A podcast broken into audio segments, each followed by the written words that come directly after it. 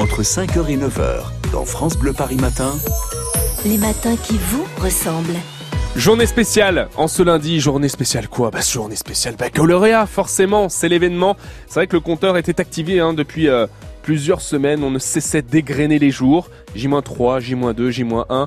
Tout le monde a bachoté tout au long de ce week-end. David Kolski, son petit cartable, le stylo rouge, le stylo euh, quatre couleurs. Vous êtes au lycée d'Anières. Le stylo rouge, c'est pour corriger les copies. Ouais, hein, c'est vrai, c'est vrai. Suite, hein.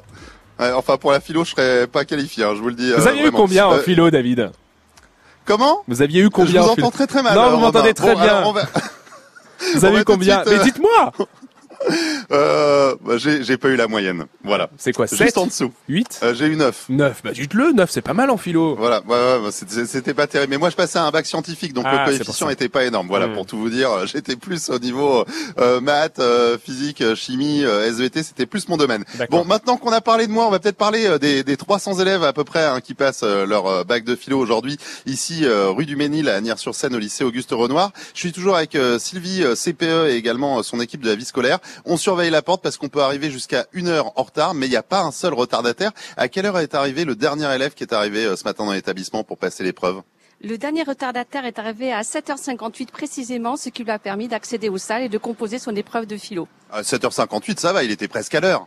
Oui, oui, c'est, bah, écoutez, euh, oui, c'est, c'est, bien, on est content parce que dans l'état actuel des choses, pour l'instant, tout le monde a accédé aux épreuves et on n'a pas de retardataire, donc ça veut dire que les élèves ont été réactifs. On est content pour eux. À quelle heure précisément a débuté l'épreuve de philo chez vous ce matin? À 8h01. Ah oui, c'est précis quand même. C'est précis, absolument. Mais alors comment on coordonne pour ouvrir les enveloppes dans toutes les salles? Parce que les élèves sont répartis dans plusieurs salles en même temps à la même heure euh, on a euh, l'équipe de direction et euh, au niveau du secrétariat, toute une équipe qui, qui est dispatchée sur plusieurs étages de façon à être synchronisée.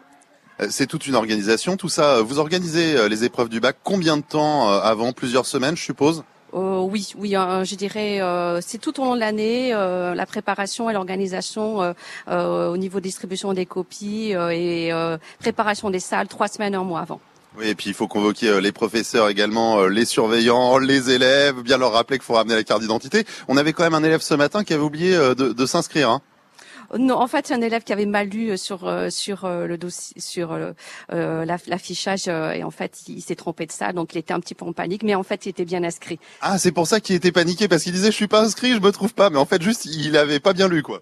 Oui, mais ça, ça arrive souvent en général dans la panique, on n'arrive pas à lire son nom, on se trompe de salle, mais ça c'est courant. Donc effectivement, il était bien, il était bien inscrit, il était bien sur les listes. J'ai vu ce matin, vous avez un mot rassurant pour tous les élèves qui arrivent. C'est c'est une façon de les aider un peu par rapport au stress. On sent ce stress chaque année pour euh, euh, les élèves qui passent le bac, les candidats?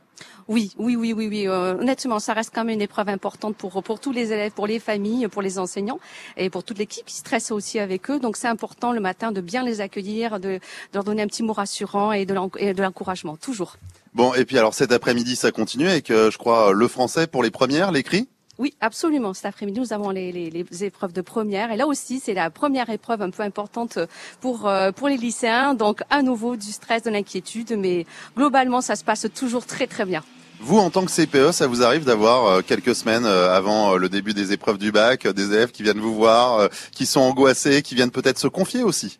Toujours, toujours, toujours. En fait, euh, même souvent, ce sont les très très bons élèves qui, qui au moment des examens ont des périodes de doute, euh, et ceux qui effectivement euh, devraient un peu s'inquiéter sont, voilà, font semblant d'être rassurés. Voilà, on est toujours en plein paradoxe au niveau du bac. Les, les meilleurs sont stressés et ceux qui devraient être stressés sont plutôt parfois décontractés. Mais donc, on, on les recoche tous, quoi qu'il en soit. Vous qui travaillez dans l'éducation nationale depuis maintenant plusieurs années, pas mal d'années, combien d'années d'ailleurs?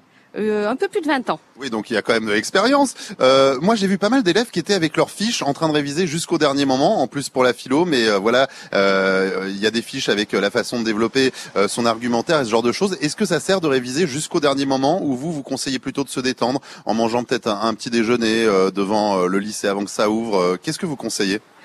Écoutez, moi je conseille aux élèves de faire comme ils le sentent. Les angoissés ont toujours besoin des fiches, euh, mhm. les autres euh, arrivent plus décontractés. Moi je donne le, pas le de conseils spécifiques. Voilà, quand on est prêt, avec ou sans fiche, euh, on réussit. Voilà. Et alors là, les élèves euh, ont 4 heures d'épreuve de philo. Est-ce que ça arrive d'en voir euh, sortir au bout de 2 heures, 3 heures, 2 heures et demie, euh, voilà, des élèves qui savent plus quoi écrire et qui sortent plus tôt que les autres? Oui, malheureusement, on les vraiment on les dissuade de partir prématurément, mais c'est une possibilité. Euh, donc on peut pas les empêcher de sortir, mais on est vraiment on le déconseille parce que parce qu'il faut essayer d'aller jusqu'au bout, hein, comme comme un match de foot. Hein, tant que c'est pas fini, faut faut faut faut, faut bouger quoi. Mais malheureusement, certains sont défaitistes parce que la philo c'est quand même une, une matière qui est un petit peu complexe pour certains et se découragent vite euh, face au sujet. Alors euh, pour terminer, euh, Sylvie, vous qui êtes CPE, je sais pas si vous allez me répondre, mais est-ce que je peux vous demander quelle note vous avez eu à la philo? Moi, je viens de révéler en direct que j'avais eu 9. C'est pas brillant, voilà. Mais et, vous? Oui, moi, moi, j'étais pas brillant non plus. J'ai fait une filière scientifique et j'ai eu 10. Bon, c'était honorable. Ah. Bah 10, ça va, c'est un point de plus que moi.